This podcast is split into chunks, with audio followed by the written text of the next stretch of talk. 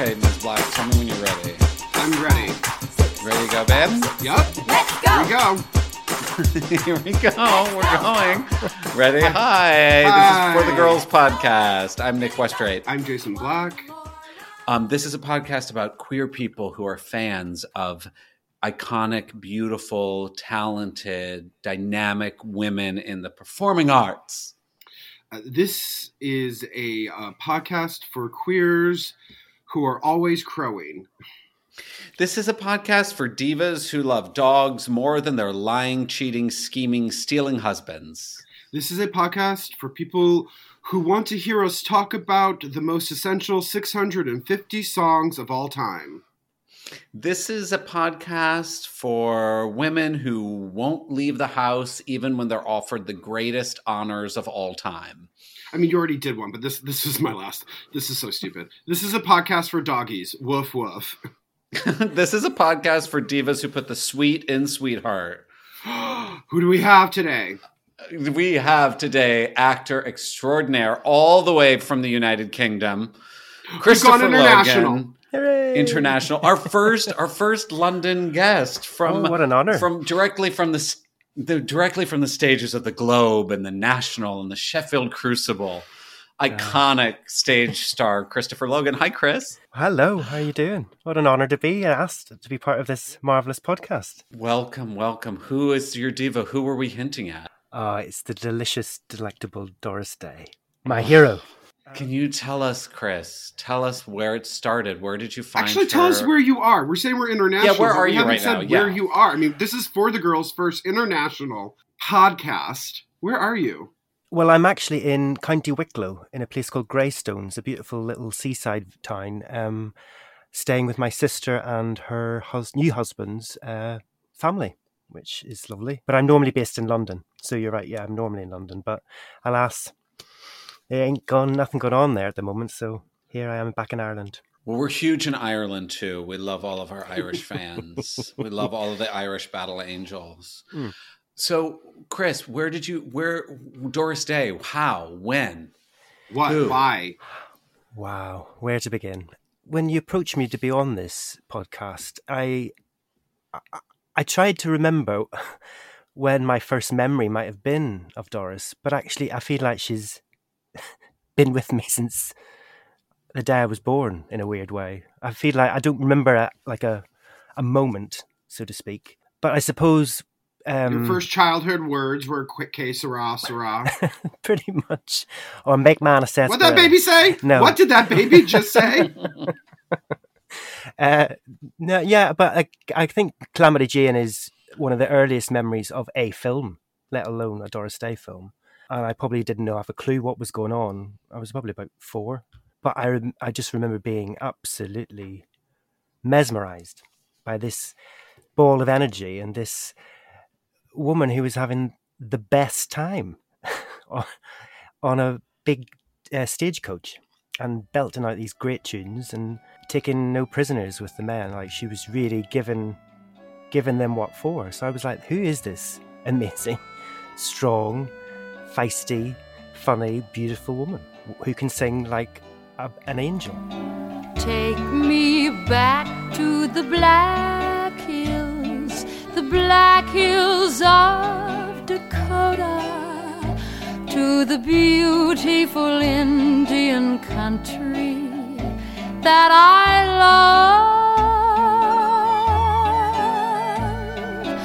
Lost my heart in the Black the Black Hills of Dakota, where the pines are so high that they kiss the sky above.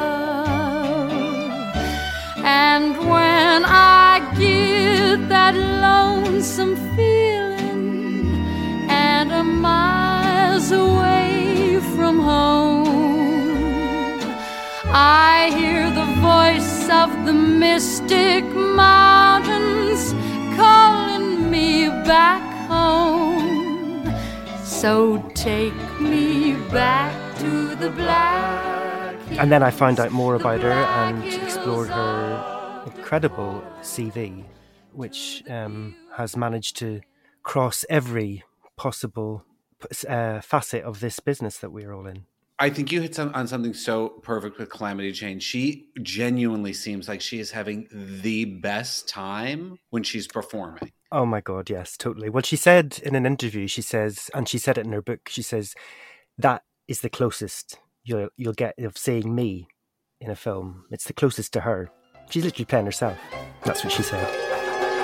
I just flew in from the Windy City. The Windy City is mighty pretty, but they ain't got we got. No siree. They got shacks up to seven stories, never see any morning glories but a step from our doorway. We got 'em for free.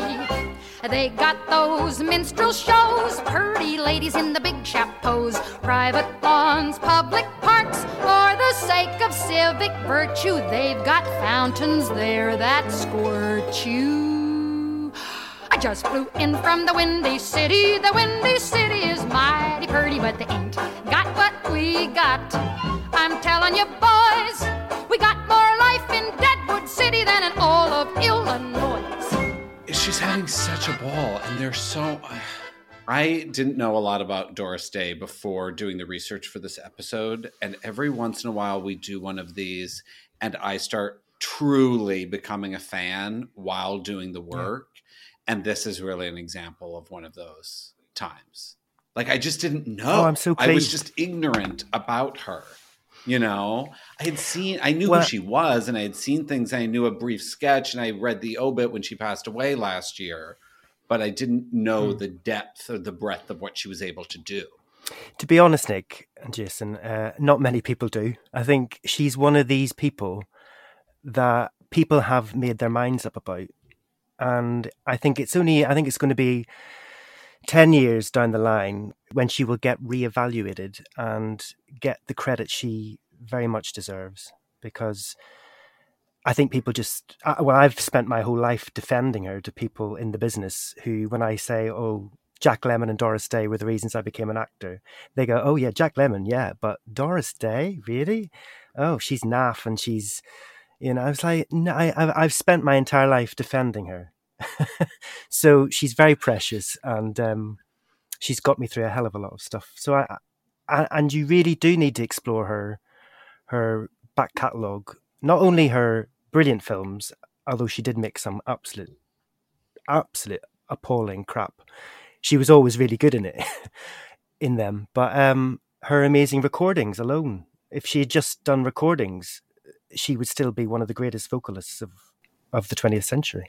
I could go, I mean, I really, this is the first time I've actually spoken to anyone at length about Doris because there's only about, I think I've got three friends Jenna Organ, Emma Cuniff, and Ben Whishaw, who they're the three that have uh, the patience of a saint and have indulged me in this. I've dragged them to the British Film Institute to see Doris. We've talked about the albums. I've sent them recordings of her. It's she's one of those people. I think people want to talk about Judy. People want to talk about Stritch, and of course that's and Barbara and all these people who are I love very much. But I think Doris has people are snooty about her.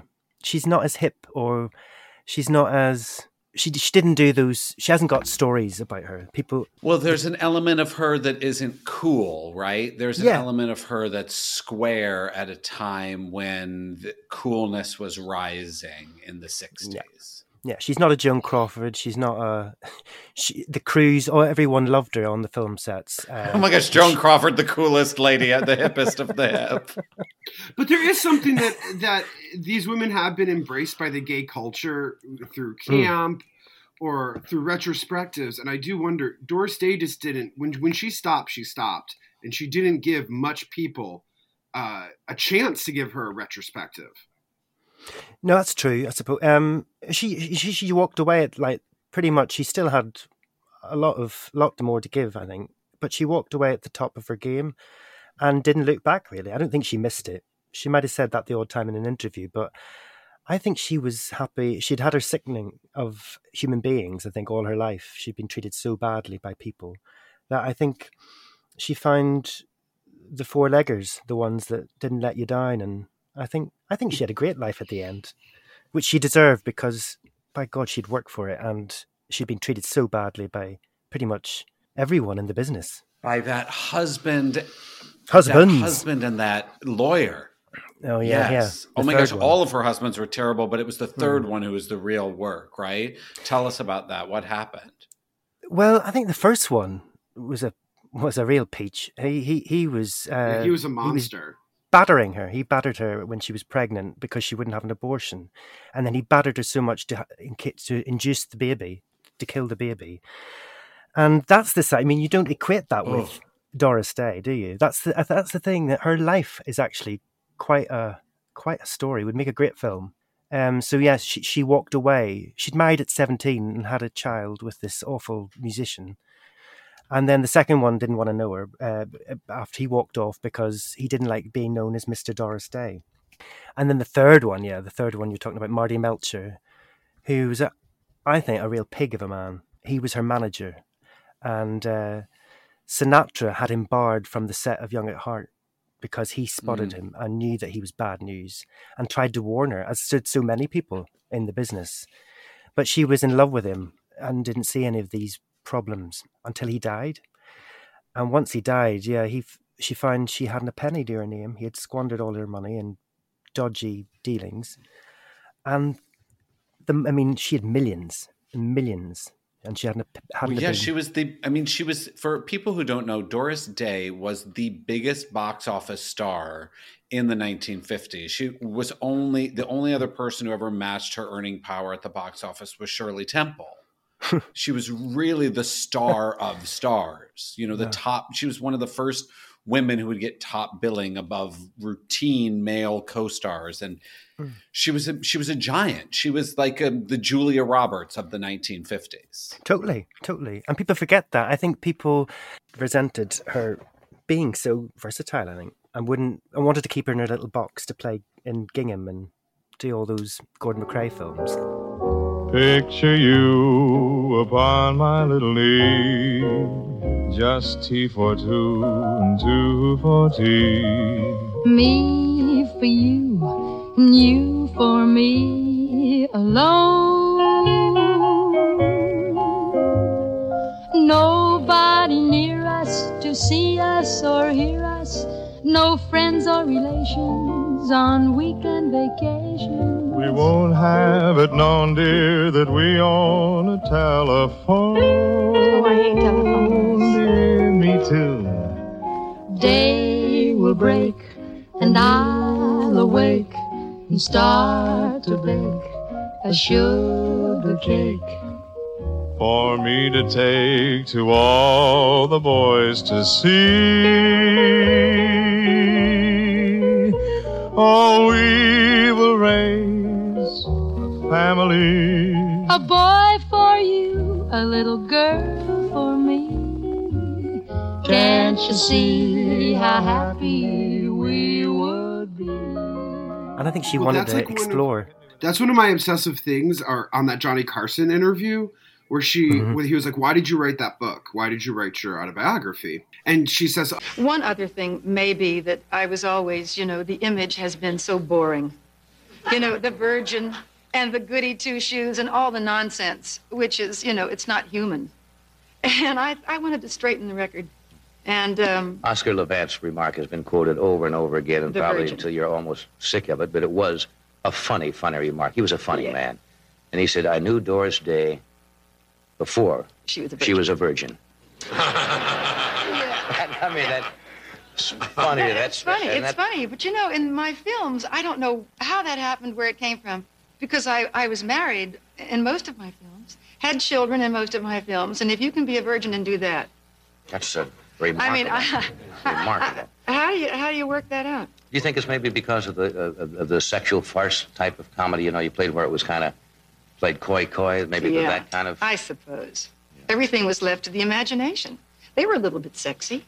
The comedies with Rock Hudson and, and Jimmy Garner. That was very uh, when, when that pillow talk, for example, was made, and you had the That scene with the feet in, in bathtubs, Oh, and the feet were up footsies. against footsies. That was very Footsies. daring, wasn't it?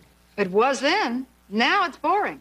Oh yeah. I guess I don't know. Have you seen some of the things that they put out nowadays? Not many. Really? No, I, I really haven't. I don't dig it. Well, are you intrigued by it just to see it so you'll know what it's about? I go only because. Oh, is that a cop? No, no. Oh, I love Research, it. part of I don't research. care about I- it, but I I just want to see what's going on. I, It was so many men's view of her. I so many interviews. You watch these men like love to use double entendre about her like sex gross. life or her her being a virgin. It was all them projecting their sexual desires of who they wanted her to be onto her Yeah. in this very fucked up way. Yeah, totally. It's quite an unpleasant watch. That if it's the same interview we're talking about, the one with the she's surrounded by them on this chat show. It's not the Johnny Carson. What is there about you now? I, I, I've, I've been looking through the book. I've read about half of it that doesn't make you the girl next door. I don't know what the girl next door is or who. Well, we've just described What it. does she do? What kind? Is she a virgin? I, I don't. You know, they they say that about me. And um, I don't. I think maybe it's the way I look. Is that what it could be? Definitely, Steve described it perfectly. You really do have that, that look about you, that fresh, And, um, scrubbed look. The uh, American concentration on Hollywood always insists on reaching into any time area and pulling out a girl next door. Betty Grable was a girl next door for a while. Betty Grable. Well, you and I know her, you know, but I mean, on the screen, I'm talking about the image, you know. You think she was? Yeah, she I was think kinda, so, She was kind of pure on the screen. She wasn't. On the screen. Oh. I don't know what. Oh no, no, I don't. I don't really know her. I mean, I didn't know her. She was a great But gal. I thought that she was sort of a, you know, kind of a sex symbol. Well, she became the Wasn't pinup, you know, the cute little picture over her back and stuff. But I think she had that kind of regular gal quality. Ginger Rogers was another in that Yeah, category going exactly. back farther. Well, we look uh, similar. Yeah. Ginger and, and uh, yeah. But you said you're not the girl next door. Why? Why aren't you the girl next door? And Mike, I didn't say that. I you said I don't know. I don't know who the girl next door Ah. is. I, I really don't. You can we talk about your your three marriages, which were uh, very much of a disappointment to you, as you If you'd like, in the book. sure. Would you like to do that? Yes, I would. Okay. You described it in the book, especially the the first marriage was uh, not only a disappointment, but there was a great deal of sadness attached It was to it. horrendous. Yes, it was. It's three men sat round her telling her what she what her image is, and she just looks at them. She never loses her poise. She's kind of classy. She, And it's- yeah, I like the way she it's handles really ironic too because I mean she's so she has this steely, steely center. No And fucks so to give. Yeah, it's so different than what everyone said Doris Day was like to me, which was this kind of cotton Hmm. candy, floaty. I almost came in expecting like a Betty Grable thing of her, Uh-uh. and she's incredibly steely. She's much more Hmm. like a, an Ingrid Bergman or someone. She has this spine about her. And yes, she has blonde hair and she's beautiful and a beautiful singing voice, but she's a Hmm. fucking tough broad. Yeah. That's what I think it shocked people when she got to play the dramatic roles. She didn't get it very often, but when she did, by God, didn't she run with it? and she was opposite like the greatest actors in, of that era, like Cagney and uh, you know um, uh, Clark Gable and Cary Grant, all these, and she more than held her own. Uh, I mean, that's that's quite an achievement Oh, itself. she fucking wipes the floor Wipes with the floor Jimmy with. In uh, in Love Me or Leave Me. She's amazing in that film. Let's okay. Let's just. This was my big revelation. We watched Love Me or Leave Me, and it Oh, I was love just everything. She. I Right. mean, it's her. A Star Is Born. Yeah, totally, totally. It's it's what what should have happened when she was she got stuck in the Warner Brothers musicals, which were bit always very cheaply made. She should have been in MGM because when she got Love Me or Leave Me's MGM, and you can tell the production values, the leading man, the the co- costumes, the songs, the script, everything is just it's just gone up a gear, and she totally runs with it. It's an extraordinary performance, and it's disgusting that she didn't get an Oscar nomination for that, let alone win one. And she wasn't. And Cagney got a nomination that year, but she didn't, which is really sad. That it's Hmm. so crazy. Her "You Made Me Love You" is so remarkable in Hmm. this movie, and it's a song that I know from Judy and from Bette. yeah, But hers is like she completely reinvented that song for me. in totally, this. totally. You made me love you. I didn't want to do it. I didn't want to do it. You made me want you. And all the time you knew it. I guess you always knew it. You made me happy sometimes, and you made me glad. But there were times, dear, you made me feel so bad. You made me sigh, for I didn't want to tell you. I didn't want to tell you. Some love. It's true, yes, I do. Deed, I do. You know I do. Gimme, gimme what I cry for. You've got the brand of kisses that I die for. You know love you.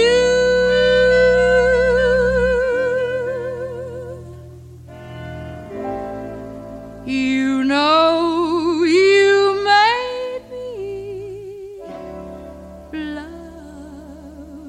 you.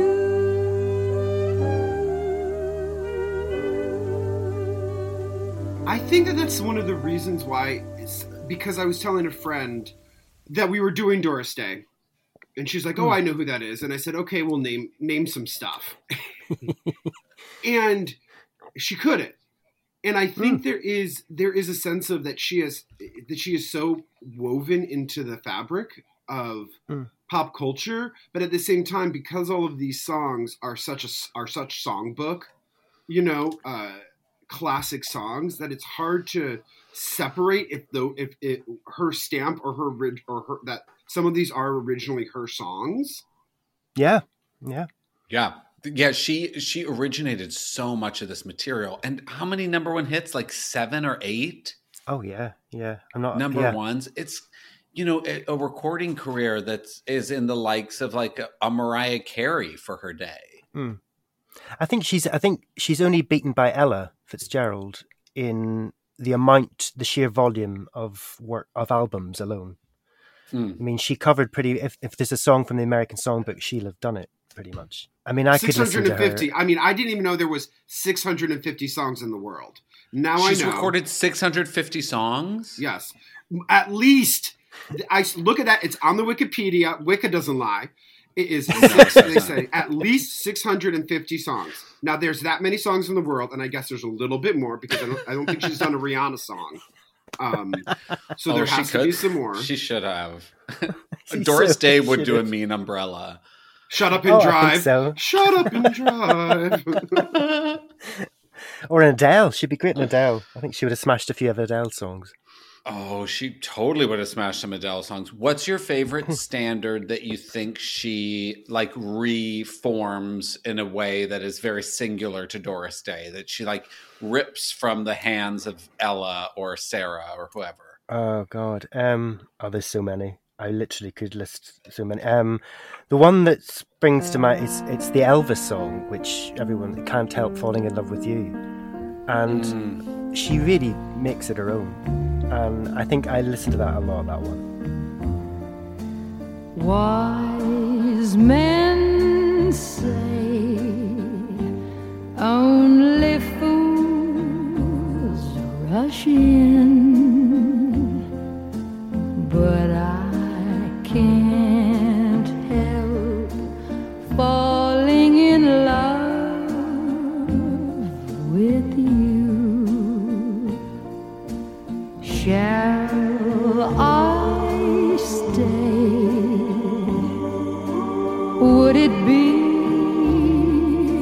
sin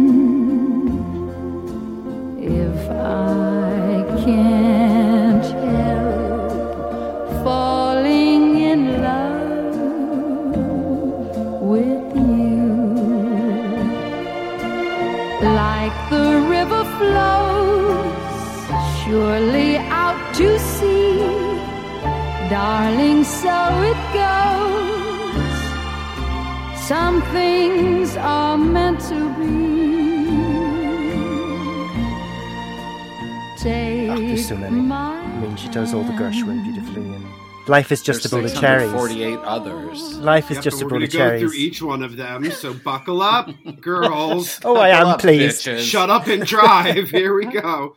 Um, Now, I'm sorry. Earlier, you mentioned your friends and how they would let you get into your Doris Day. I mean, this is partially why Jason and I made this podcast, as many people know, because our friends wanted us to shut the fuck up about Bette Midler. so we decided to just give these musings to people on the internet. But did you mention you just we kind of let you slide over the fact that one of those friends is Paddington the fucking bear? Mr. Whishaw, indeed. Yeah, I trained with Ben, and he's one of my bestest friends. Oh, I love Ben Whishaw. We Uh, in fact, Ben we Whishaw on actually- this one of the. He's things- him we're for. one of the things we did on lockdown when done because he he only lived down the road. I was still in London at this point. Um, we decided to watch because he'd never seen it. That's so weird. He's just texting me this minute. That's really weird. Must know we're talking about him. So we he'd never seen Calamity Jane, and I said, "Well, this is absolutely appalling. We need to remedy this ASAP." How dare you? So we watched it at the same time, or and had our had ourselves on our phones on WhatsApp. Oh. Watch, watch. I was watching him watching it, and then it felt like we were watching it together, which we were technically. But that and he loved it. And then I took it took them years ago to see. um There was a Doris Day retrospective at the BFI, and I've never been so happy in my life. Um, and I took them to see a big gang of us went to see The Man Who Knew Too Much because none of them had seen that. Mm. And all of them said, especially Ben, Ben, who loves Jimmy Stewart, said, Chris, you know how much I love Jimmy Stewart, but she made him look hammy in this film. Yeah. She's so real, so truthful. She's And I watched it again last night, and I just think it's an incredible performance, and it's way ahead of its time. It's, not like anything you'd see from Susan Hayward or any of these other actresses of the time. She's just listening and reacting. this was another one of my little gag facts from uh, doing our Doris Day uh, info dump is finding out that Que Sera Sera comes from an Alfred Hitchcock movie that she originates in this very meaningful bizarrely deep way i actually when i was like uh, conversing with this with the girlfriend she's like my mom saw that when it came out and it became her karaoke song because it moved her so much and it's that's Mm. the kind of how she's so woven into the fabric of cinema that you know, and, and everyone else was like, I thought that was just a standard, you know, but no, No. like Doris Day laid all of this foundation. When I was just a little girl, I asked my mother, What will I be?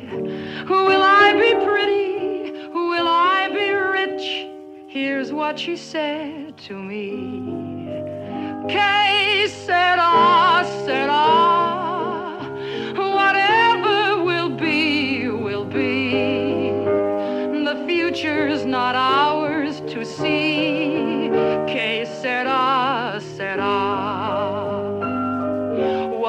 Will be, will be. Well, and that you get to see her do it these two very different ways in that film. You have the opening way that's just this cheery song that she's teaching to her son. And then later in the film, her son is kidnapped. Spoiler alert, Hitchcock non watchers. and she has to sing it in this embassy so he can hear her so that he they can find him where he is and i remember the first time i saw that it's so eerie and scary Days. It is. When I grew up and fell in love, I asked my sweetheart what lies ahead. Will we have rainbows day after day? Here's what my sweetheart said. Que sera, sera.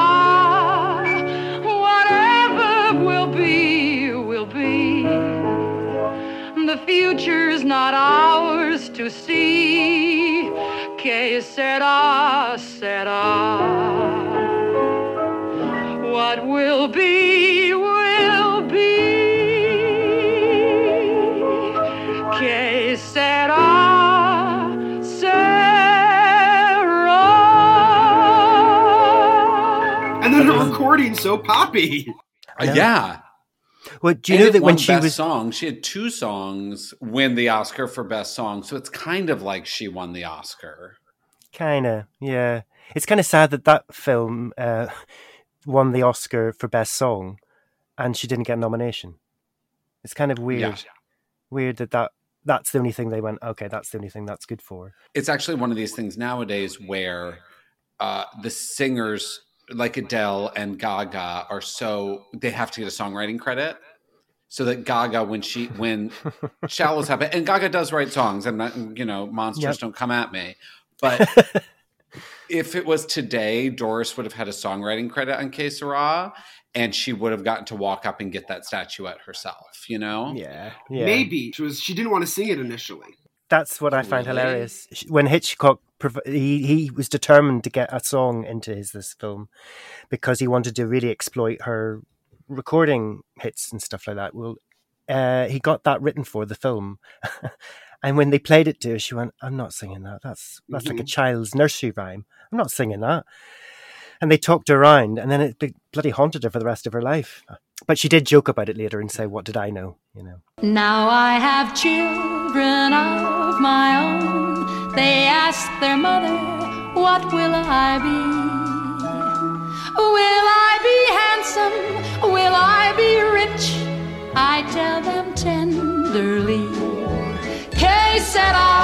Sera, sera. Ah, whatever will be, will be. The future's not ours to see. Que sera, sera. What will be, will be.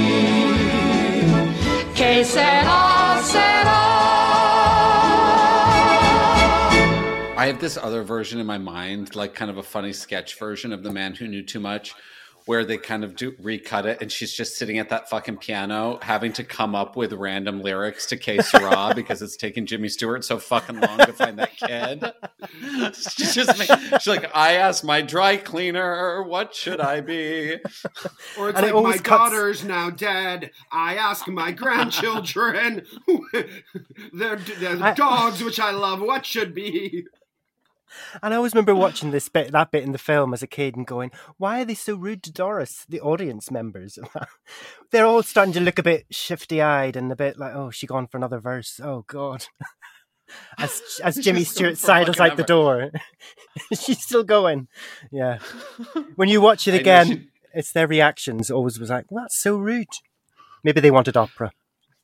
So one of the things I think you know that we were talking about and sharing is most divas do have a limited palette, you know. So like there was this time where I'm like, oh, have I showed you this Bette Midler clip? And they're like, yes, 500 times you resorted to this clip to try and prove uh, her excellency. That's the word I wanted to use. And but with Doris Day, there's not just 650 songs, there's 650 movies. So it's kind of I mean when I was looking at it, I was like, ooh, this is overwhelming. Where do we begin? And so you you were saying one of the beginnings uh, to show people is Calamity Jane, where she's just pure joy and electrifying. And she and she, like she said, she's like, that's my role. That's who I am. That's who I really am. Is Calamity Jane. And then I got, and then obviously you would point to taking people to the man who knew too much, her dramatic role. Yeah, Uh, I would. Yep. mother who lost her child and then what so what else what else would be the ne- what would be like the next thing that you would say okay for if you now that you got a little nibbles here's the full steak Love Me or Leave Me was an extraordinary role for her, um, and I think that's that's where she gets messy and a bit because in Man Who Knew Too Much she's playing a mom and she's playing a, a good mom, and but in Love Me or Leave Me she gets to drink and smoke and wear low cleavage and really shake up that Gingham Gordon MacRae stereotype she'd been boxed into, and it's just amazing to watch her just have a ball with it, just run with it, like and have the the best opposite in Jimmy Cagney and the best songs. I think that's her best performance. Why did you lie to Hunter? Oh, all in an uproar, huh? He's staying on the picture, Marty. Fine, fine. Then I'm pulling you off. Hey, watch You've gone crazy. Are you out of your mind? What have you got against him? What has he done to you? Why? You're going off, and that's that. Marty, listen to me, please. This is important. Don't do this. Don't spoil this picture. It's the first thing I've cared about since New York, and I don't want to lose it. I have to work, do you understand? I've got to. It's all I've got. Shut up. You're gonna work. Who said different? Only where I can keep an eye on you, so you don't get so many ideas, get so big. You're gonna work here, you're gonna open this joint. And there's gonna be a sign. Martin Snyder presents Ruth Etting. That way everybody will know who's boss. Like you know. Like you better know. No matter how much you scream and holler and carry on. What's the matter, Marty? Are you afraid you're losing your grip? She has such a quiet depression in that film. Like Mm. from the beginning, she knows what she's doing is wrong, and you Mm. just kind of watch it eat away at her through the whole thing. Mm. It's really, and she's so fucking subtle and nuanced about it. It's beautiful. Yeah, and uh, I love it when she sings quietly at the piano with Cameron Mitchell. That scene, you know, when she he's rehearsing the song with her, and it's just it's just what I imagine her to be in a recording studio. She just comes in and does it. I'll never stop loving you. Whatever else I may do, my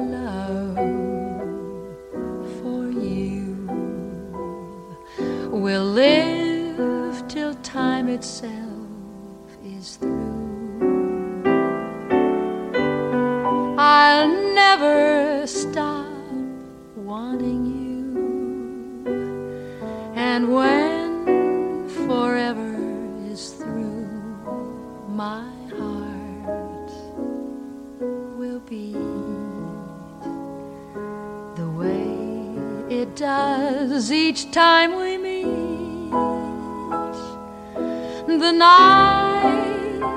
Doesn't question the stars And then he just looks at her after she's sung the song, and goes, "Wow."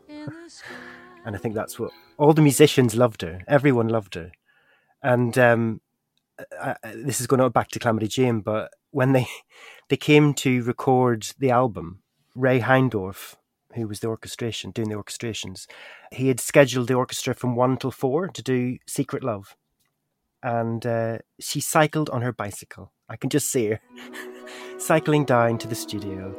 And he said to her, Well, the orchestra have been rehearsing all morning. We're ready to go. Do you want to have a few run throughs with the orchestra? She says, No, let's go for a take. And that is the take. Once I had a secret love that lived within the heart of me. All too soon, my secret love became impatient to be free. So I told a friendly star the way that dreamers often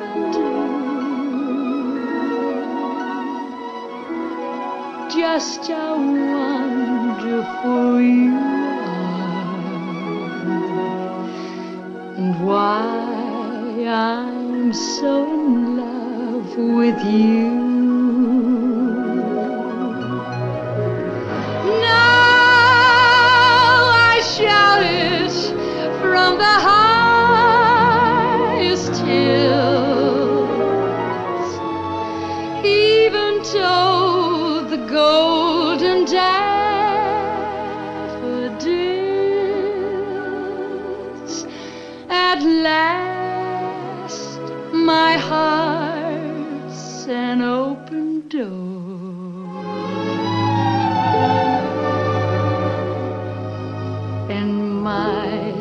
Secret love's no secrets anymore. Off she went. She did. She laid the track down in one take and said, Thanks, guys. We got it. And that's the, the one we hear. So, isn't that a beautiful story? And then off she got on her bike and went home. I feel like the two things I know about Doris Day is she still continued to bike all over Beverly Hills and she loves dogs. I feel like And why was I not like, there? I saw Doris Day on a bike. I know. I did not know she was an epic bicyclist. She was I a didn't bicyclist. know this That's about where her. people, yeah, the people were always spotting Doris Day just huffing on a bike with maybe a little puppy in the You know, I'm she had a little basket. You know, she had a little Basket. basket up front. Yeah, and a little headscarf. I wish I'd been there. Oh, How- you've got to you've got to come to California and retrace her steps. You really need to do that trip and then do a nice drive up to Carmel. It's so Oh. beautiful. Well, the dream was it when we we were a bit younger, me and my friend Emma, who mentioned, um, we had said, why don't we do a documentary about finding Doris? why don't we go to Carmel and do a documentary about it and see if she'll, if we wrap the door, she'll maybe just open it and show us her dogs. And it was a nice thought, and then she died, so that went down the tubes. I do. I, I have heard though that like in Carmel, she still will sit in the stand in the grocery store for like hours talking to her fans. Like she's very fan oriented. Oh, she Um, she loved her fans. She loved it. She she got really emotional when she spoke of her fans. Actually, she she adored them. Yeah, she was just a modest. So, so speaking about this, so how did you, how did you start getting her music back when you started getting into her? Like, how did you start acquiring it? All of these CDs, all of these 650 songs. Where did you begin?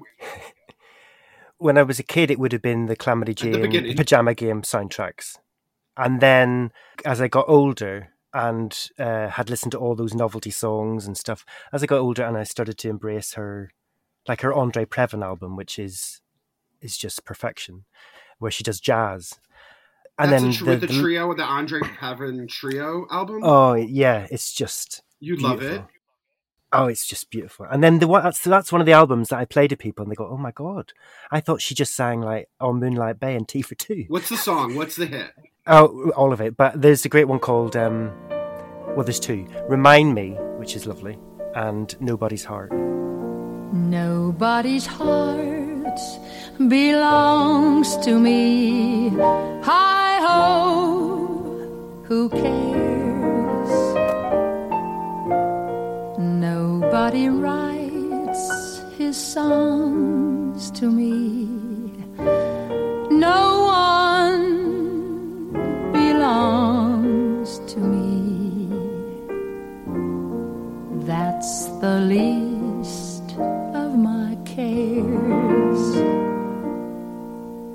may be sad at times and disinclined to play, but it's not bad at times to go your own sweet way. Nobody's arms belong to me. No arms feel strong to me.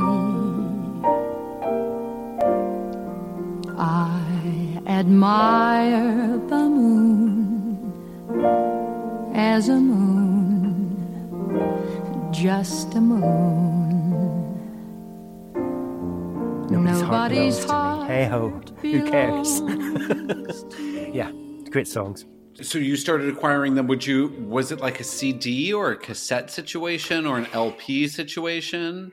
It was cassettes. Yes, it was cassettes, and then Cassettes.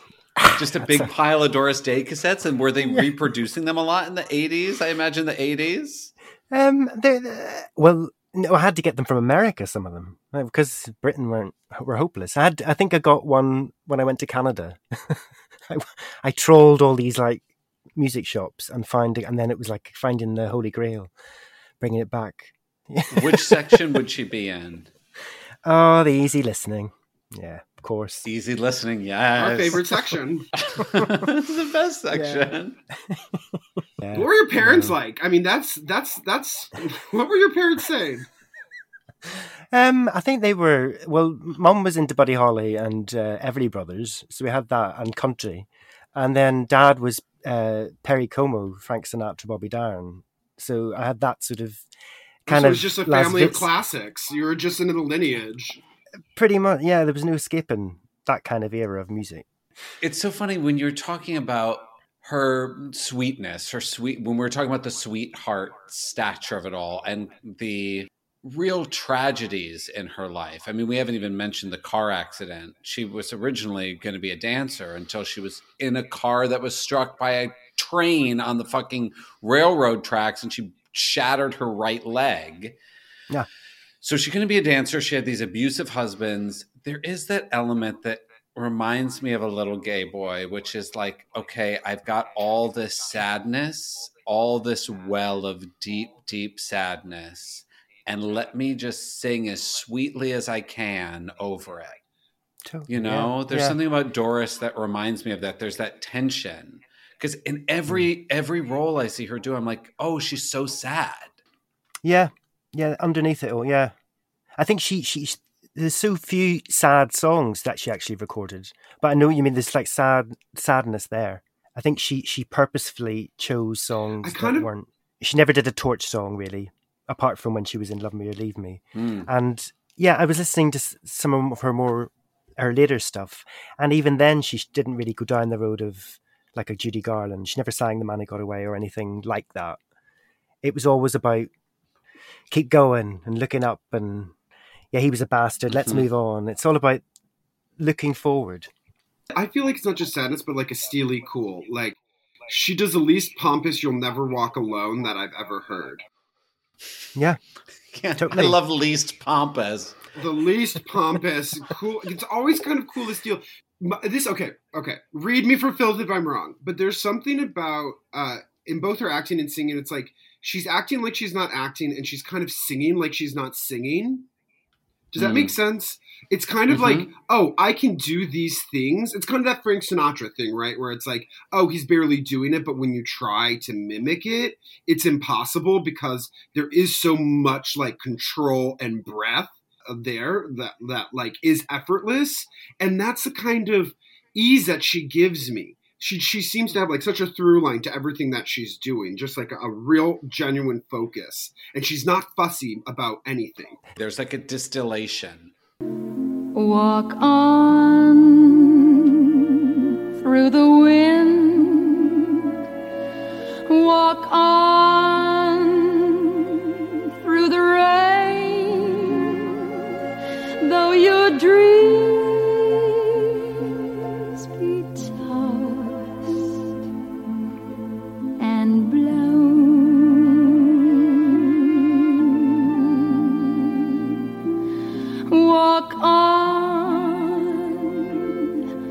walk on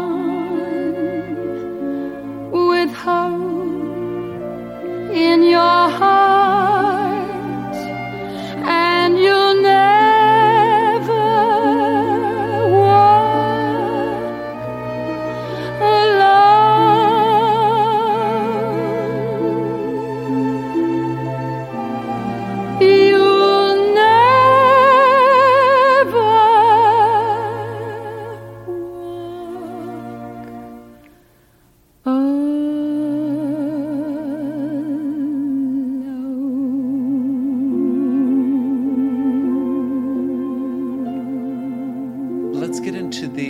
Rock Hudson of it all.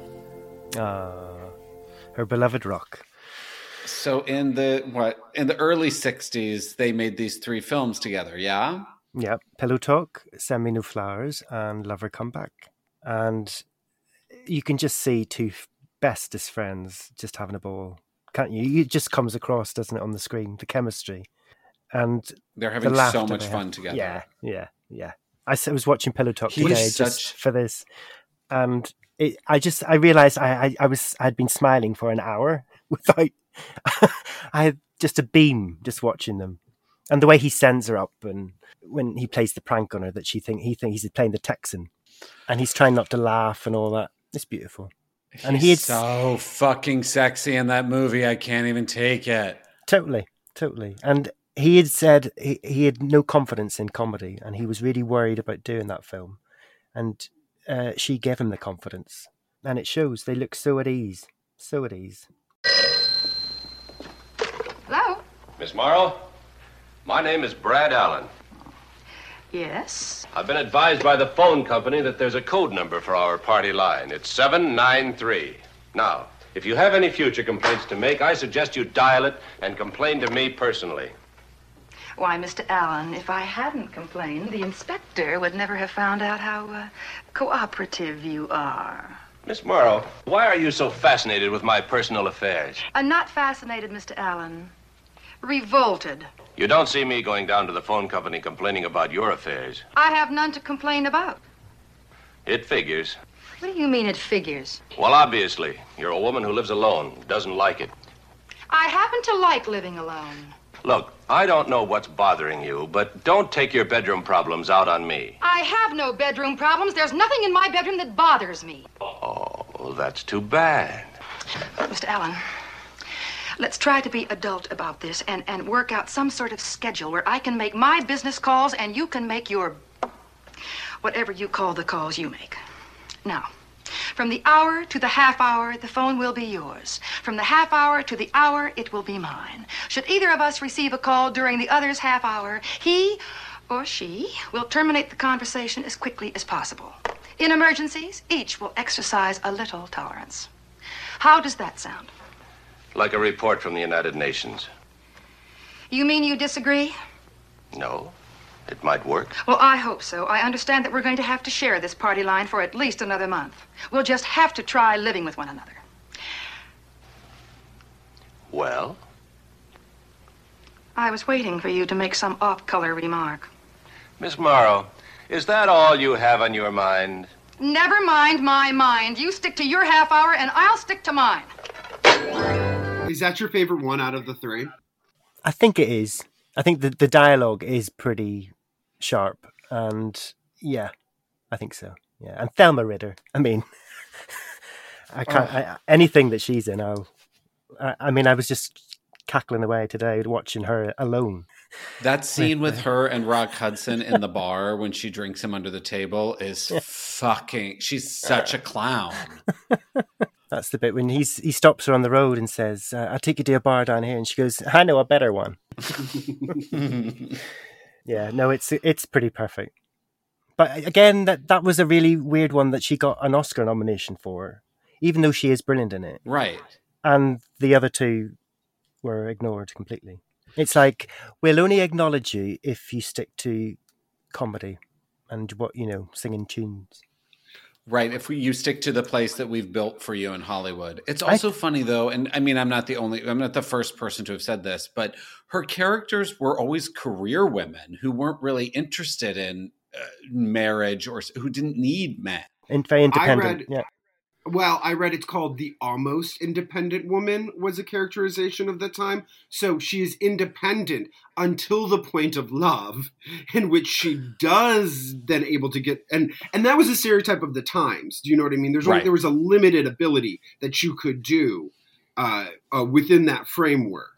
So, but it does at least at the beginning show this person who was uh, content to live alone. It's only until the Cupid's arrow hits you that you're like, oh, I didn't know what I was missing. That Rock Right, Hudson, which which Rock Hudson can shoot a fucking thousand arrows in my in my in my body. Those legs when they're in that tub and his big ass long leg is sticking out of that tub, and you just want those thighs to crush your skull. She talks about how sexy that was. She talks. Did she, was talk like- about wanting her her skull to be crushed by Rock Hudson's like, thighs? We, we did as much as we could during that time. We pushed it pretty far. Oh God. Oh, Fuck. Sorry, I'm having a moment. You, okay, so you want to know what I'm obsessed with, Chris? That I started getting into yes. her TV show, her bizarre, like unprecedented TV show that is so wild.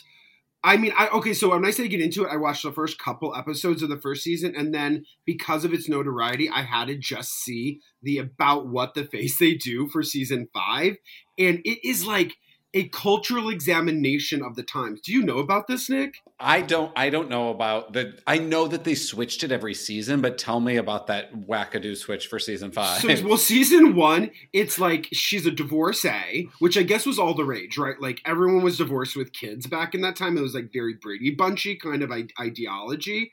And she's divorced, really missing her husband, moves back in with like Ma and Pa Kettle, um, you know, in the sticks, like right outside of San Francisco with her two boys. And it's very wholesome and it's very cute.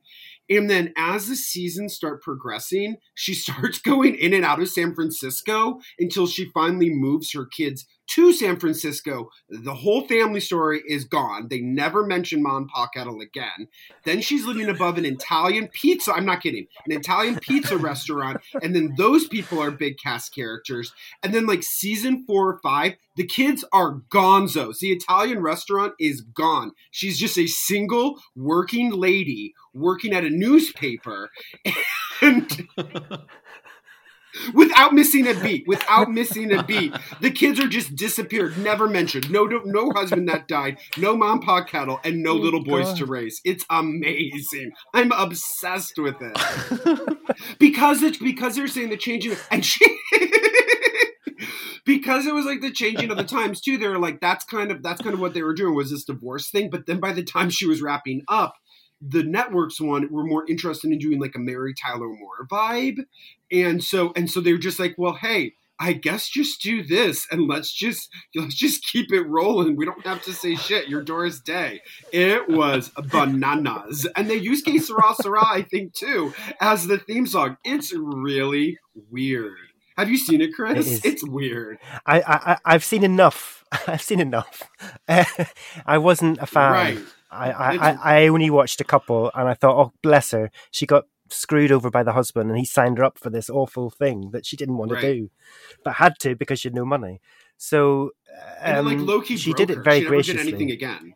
No, which was That was kind of I it. want- She was like, "I'm done." So I well, was, I'm she- interested in her last TV show, which was on the Christian Broadcasting Network, which is Doris and her best friends.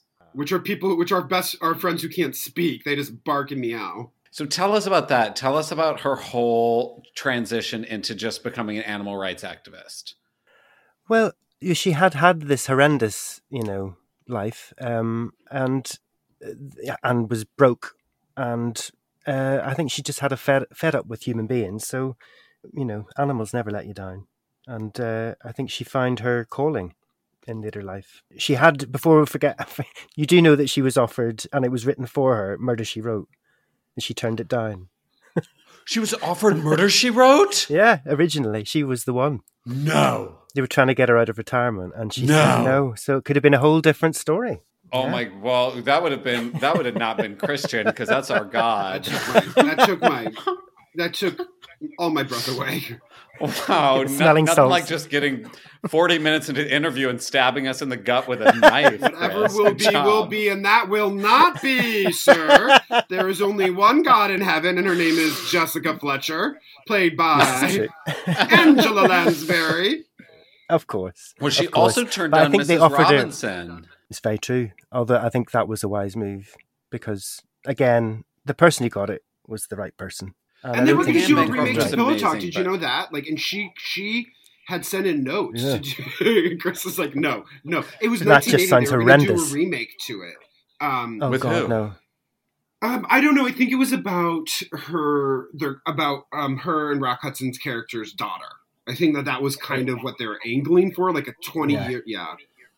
It just sounds I it- absolutely horrendous. Well, she she made the choice. She said no, no, no. She just said no, no, no to everything. She did, unless they could make it be filmed in Carmel because she didn't want to leave the dogs. That was the conda- and then she was going to do a film maybe with Clint Eastwood because he was her neighbor, and they got on well, but it never happened. It was sad that she didn't get a, like a driving Miss Daisy moment or something like that. Mm, or a mirror has two faces moment. This is my most Yeah. badass. This is my favorite favorite thing about our true elusive chanteuse. Mariah Carey, step off. This is our real elusive chanteuse. Um, this is the second time we've compared her to Mariah Carey in this episode. I like it. only I here, like it. only here is when she, is when she gets the um what is it? What is it? The presidential medal or whatever from George W. Bush, and she literally says why. Wait, she's like, I'm not trying to be, I'm not trying to be rude, but why am I getting this award? And then just doesn't go and get it because she hated flying, I guess, too. And the dog, she can fly with our hundred Love dogs, it. but love She it. wouldn't go. She didn't go pick up her honorary Oscar or her Kennedy Center Oscar. She was like, "I'm too busy brushing my 62 dogs." Yeah. I think it's iconic. got I think it's like the it's the biggest diva move I've ever seen of any of the divas we've covered. Well, I think she, I think the business was a bit snooty with her, and I think she probably got fed up with all that too. I think they ju- because there's a story about when she did um, the film with Kirk Douglas and Lauren Bacall, and she was really young then, called Young Man with a Horn. They didn't oh, speak to that's a her. I know. I know. Try ordering that one I've online. been a few of those in my day. and um, but they didn't speak to her on the set, and Lauren Bacall and Kirk Douglas were sitting in the corner laughing and pointing at her, and uh, they just treated as the turn, like the, the the band singer who is trying to break into the acting game, and it was one of the most unpleasant parts of her career, she said, and I think that that stuck with her. I think. I think people thought, no, you just stick to the comedy, love, and live leave the acting to the big girls, sort of thing. And I feel that that's why I've always defended her for years because I think people still have that like patronizing kind of view of her, um, just Mm. being T for two.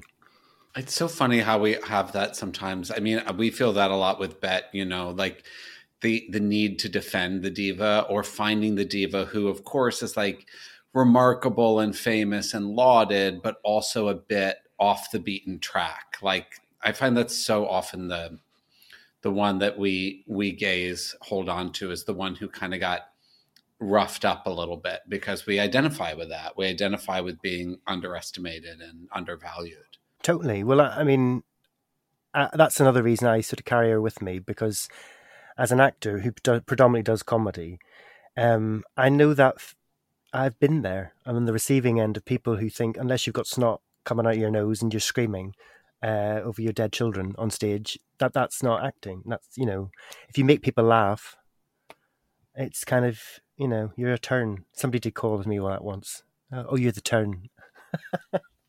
And I think Doris had that to deal with as well. I think she, you know, was seen as a turn really. She did say the comedy is the hardest you s- thing, and she's right. She says comedy is like the lesser thing in in movies and theater. It's the lesser Have thing. you seen the her last film, which has the craziest title? I can't even think of it right now. It's like 12 called- kids with get a coconut. With six, you get egg roll. I mean, my God, what were they thinking with that? Oh, I kind of want to watch it though, because our diva Barbara Hershey is in it. She is. She is. I think it was about like the cheaper by the dozen kind of thing of that time. Talk about, I mean, she really was such a representation of the time, and the films are such time capsules. Do you know what I mean? Totally. And so they're so that was like kind of the rush, like a bunch of pair, bunch of bl- a blended family kind of thing. Yeah. Yeah. No, no, she did some absolute turkeys, as it went. I mean, Was that a turkey? one, well, I've never f- got the whole way through it really because it's just annoys me. But I think she did mention it as one of the last later films that she did quite enjoy making because she loved kids and and there's a dog in it and and it was her la- her third her third husband's um only uh producing credit that he did on his own so she kind of had fond memories of it. But no, that one and Caprice is an that's a absolute. I can't bear watching that. It, it upsets me too much because she's she's like Don. She's like orange in it, and uh, she just looks absolutely horrendous. And it's yeah, Oh, it's no. it's the most god awful film. A spy caper when spy movies are all in, you know that kind of with Richard Harris. I love Yeah. those. I mean, I do love those '60s spy movies. I really do. Well, not this one. Um, Give, give us another bop. What are what are some like some of the deep cuts that the kids aren't going to know that they need to put onto their Doris Day playlist right now? Well, most of my most of my favorite songs are all the slow ones, but um, the the one that got away, the one part, I mean, my God, it was really bad luck. And again, that bloody husband, um, Marty Melcher, she really wanted the part of Nellie Forbush in South Pacific when they came to do the movie, and it was coming to her. It was she was going to get it, and then unbeknownst to her, the bloody husband went behind her back and asked for too much money, and the studio went cheerio and gave it to Mitzi Gaynor. And she was truly gutted. I think that oh. was Oh. the only time that she really felt really sad about losing a part like that. Because and she would have been phenomenal. I mean, she is Nellie Forbush. She would have got the drama and the she would have had the she would have had the Oscar for that definitely. Yeah, yeah, yeah. I kind of think she that would have suited her to the ground.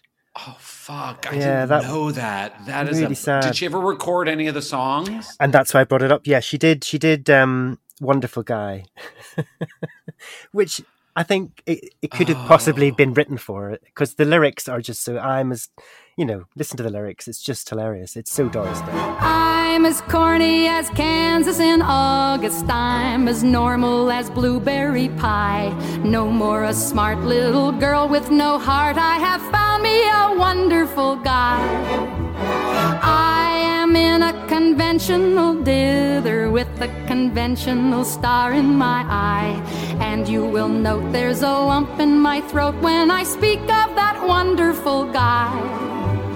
I'm as trite and as gay as a daisy in May, a cliche coming true. I'm bromidic and bright as a moon, happy night pouring light on the dew. As corny as Kansas in August, high as a flag on the 4th of July.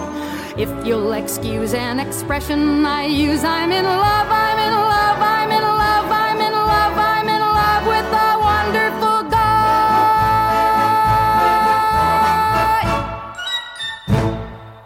So it would have been, and I could see her singing them. I'm going to wash that man right out of your hair. All of that. It would have, and then the ballads. It was a real crime, but yeah. You know what song Nick and I are? We were just discussing that we're really into it, and I think she loves it because it's like about a horse. Is Stewball? I love it. I love this recording. love this Stu recording's Ball. amazing. That's like one. of- That's the one of her last recordings. She loves it too because it's about a horse. Old Stewball was a racehorse, and I wish he was mine. He never drank water, he always drank wine. His bridle was silver,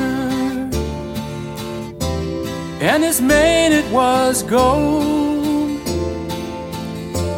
And the worth of his saddle has never been told. Now the fairgrounds were crowded, and Stewball was there. But the betting was heavy on the bay and the mare. You can bet on the gray mare. You can bet on If you'd have bet on old Stewball, you'd be a rich man today. It's a really strange album, if I remember rightly, uh, where she sings Disney Girls and weird shit like that, and Crocodile Rock. It's just a bit Yeah, she weird. was oh my Beach gosh! Well, you, everyone has to cover Croc. She does Octopus's Garden on it. I know. That's because we haven't was even she talked about? Terry. We Yeah, I even blame him. talked about Terry, beautiful Terry, her Yeah. son. Because Terry was doing Beach Terry. Boy stuff. So that's why she was probably getting that material. Yeah, and the birds and all that. Uh, yeah, but he could have picked better songs than that. God, she was. she could have done some. That's what I wanted to do. Why didn't- What, what I want, I know. I wanted to do when we were doing the because Nick and I do the Who Is podcast for. I did want to do this podcast is for a Sonagers Oh, Sonagers. because there's not that many son manage son managing their momagers. Yeah, that's true. I can't even think of another Sonager. And Terry No, managed her it's true. career forever until on, on his unfortunate death. Yeah, he was. Yeah, they they adored each other. Um, very, very, very close. Um, and you know about the Charles Manson thing? That's. I mean, my God, the Mhm. woman had the most No, I trauma- Tell traumatic. me. Tell most me. trauma- she's had the most traumatic life, and yet she's like known as this like This is actually everything, everything's perfect. But like, she Wait, really what happened with luck. Charles Manson? He was going to Well, kill them. he, he approached Terry uh, because he was a record producer and wanted to, him to record him singing. And he played him some tapes, and Terry had said, Look, I'm really not interested. Da, da, da, da. Flash forward, he moves house. And uh, he was thinking he was going out with Candice Bergen at the time. They were, had been living in this house, renting it, and they moved out. And then, not long after that, uh, Charles Manson and his crew broke in, and that's where Roman Polanski and Sharon Tate had been living. And that's oh, what fuck. that's where, and they think it could have been th- that that assassin that murder could have been meant for Terry. So they had to have a year of just round the clock uh, bodyguards. It must have been terrifying for them. At the Well, time. Oh Doris- my fucking god!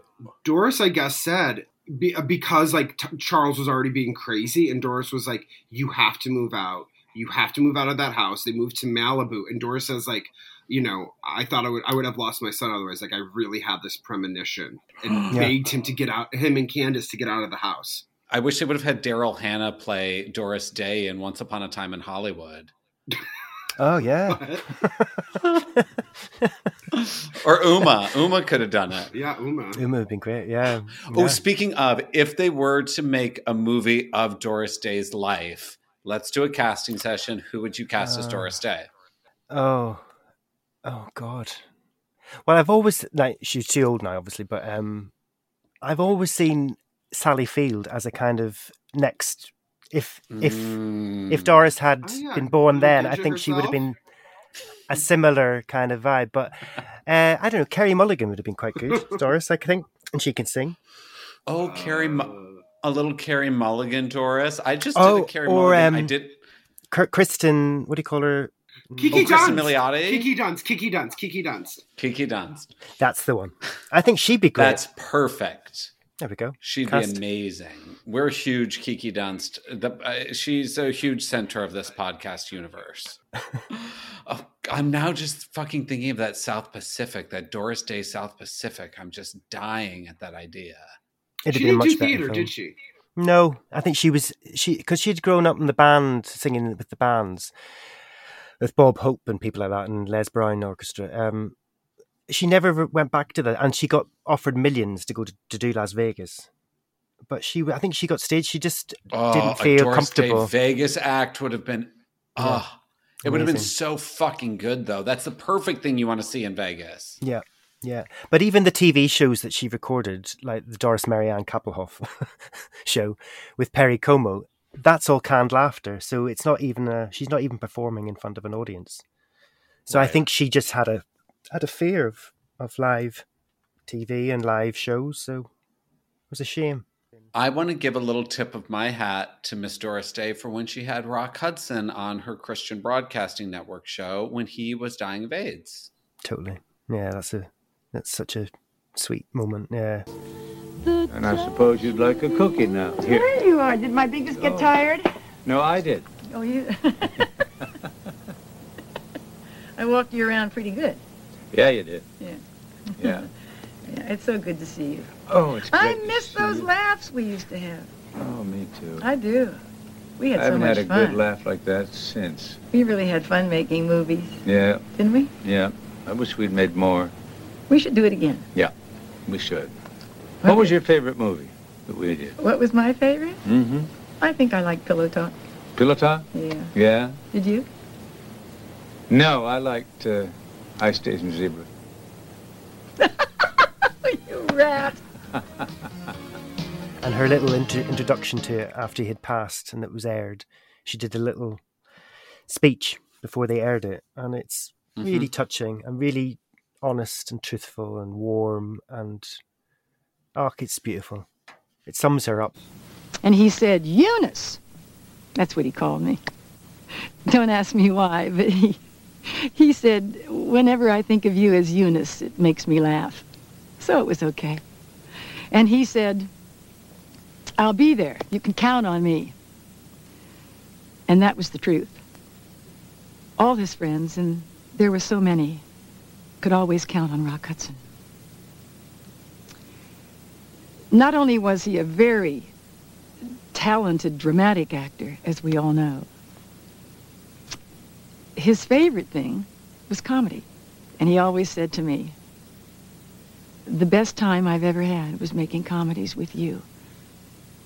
And I really felt the same way. We had a ball.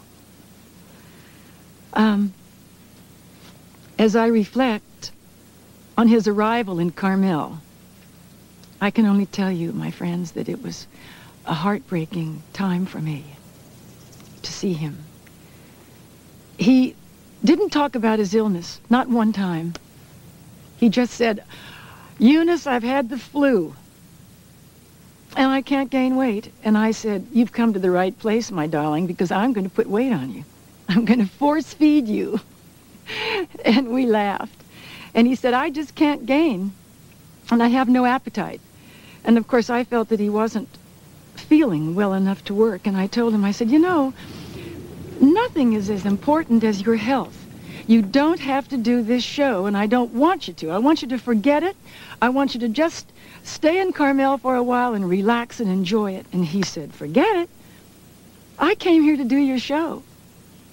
And that's exactly what I'm going to do. And he did. That's what he did. And he was wonderful. She said when she hugged him, she said she knew that that was the last. She said we, we embraced and it was a really ex- an Yeah. extended embrace, and she knew that once he got back on that plane for his treatment, which I think was in Paris, that she knew that that was Mm. gonna that was gonna be it. That was gonna be Yeah, it for she was. She, she begged him to stay with. She was going to put him in his get in the guest house, and she was just going to make him soup and look after him, but he he wouldn't. Yeah. he wouldn't stay. Yeah. Oh, I remember. She said, "You're so skinny, but that's because you're not eating my food." Yeah, Oh, I bet she was a good fucking cook. yeah. but the dog's out well. Shit, I can't get over that when when Doris Day passed away. This is the most just two- iconic thing ever. what when she died? Yes, her di- her her dying wishes are. I'm obs- I'm like, I wish I could be this big of a freaking diva. She was like, no service, no party, just cremate me and auction all of my shit off, and all of the proceeds go to the fucking dogs. Yeah, what a woman. Yeah, It's everything. She she was like she she doesn't even have a um. She was like, I want an unnamed gravestone. mm-hmm. Come find me, bitches. I fucking dare you. She was like, fuck fame, fuck all of this. I Totally. love that. totally. You you know you're you you're associated with a famous person is when you when you switch your phone on after it's been off for an hour or so, and uh, you get about sixty texts from people going, "Oh my god, I'm so sorry for your loss." I was like, "What has happened?" And it was literally everyone I knew was messaging me because they'd heard that she'd died, and I was in rehearsal, so I didn't get it until I'd turned my phone Oh on, and I panicked for a minute because I thought, "Oh my god, what's happened?" That's how associated I am Oh with my her, God, what with did my you friends. do? what was your mourning process like? I can't even imagine it. I always thought she'd just be around, and I, I, I, I was sad. I was sad. I think I just played her a lot more than I usually do, which is a lot. um, yeah, her music is, has been. I think I listen to her every day, so she's got me through so much. uh, Chris, we're all on a party line, and this is where uh, you uh, someone's calling in for you, and so you kick us off. That person calling into you is Doris Day. You got just one connection to her, and you can say whatever you want. Oh, hi, Doris. Thanks for that beautiful smile. Thanks for keeping me going when days are dark. Thank you for your music.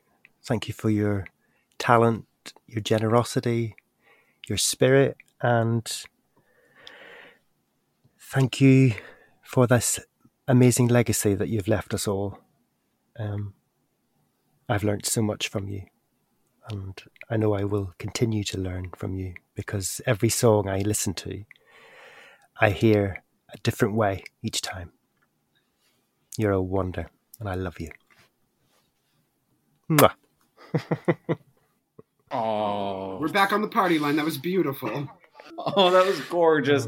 Chris, if the children were, if with everything that's going on in the world and how tough everything is right now, and you're talking about Doris being an extra comfort, what's a what's a song we could go out on that is a like a, a comfort blanket to you, a security? Doris will make the world feel better song. Oh, I think there's there's one that's it, it could have been written for her, and it's it's pretty much sums up her outlook in life and what I try to uh, aspire to. It's called uh, "Life is Just a Bowl of Cherries," and it sums her up. I think her delivery of the song and the sentiment, yeah, and that voice, which is perfect. That's perfect. We're gonna go out with a little "Life is Just a Bowl of Cherries," and um, Chris, thank you for coming on. Thank, Thank you, you, for everyone for. No, tuning you. in. You can also find us on Patreon where we have bonus episodes every week.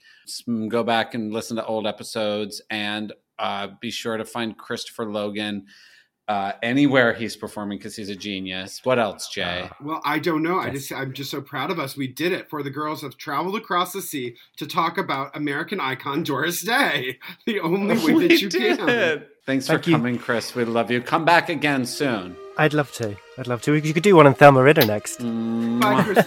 love you. Bye. Oh, yes. oh, Thelma Ritter. Come back for the Thelma Ritter episode. You heard it here first. Lots of love. Thanks now. Bye. People are queer, they're always crowing, scrambling and rushing about. Why don't they stop someday? Talk to themselves this way. Why are we here? Where are we going? It's time that we found out. We're not here to stay. We're on a short holiday.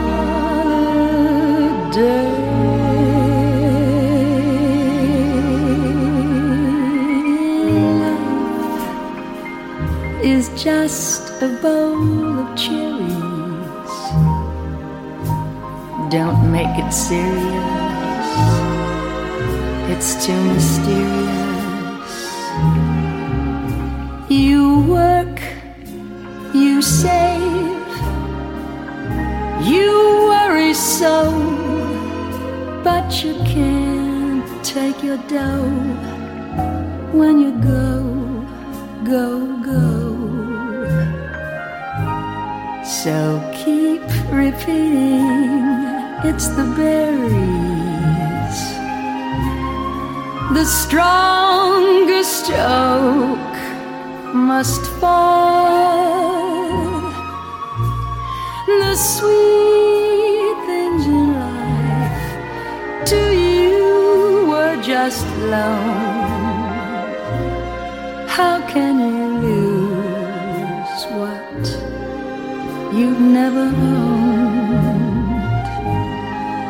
Life is just a bowl of cherries. So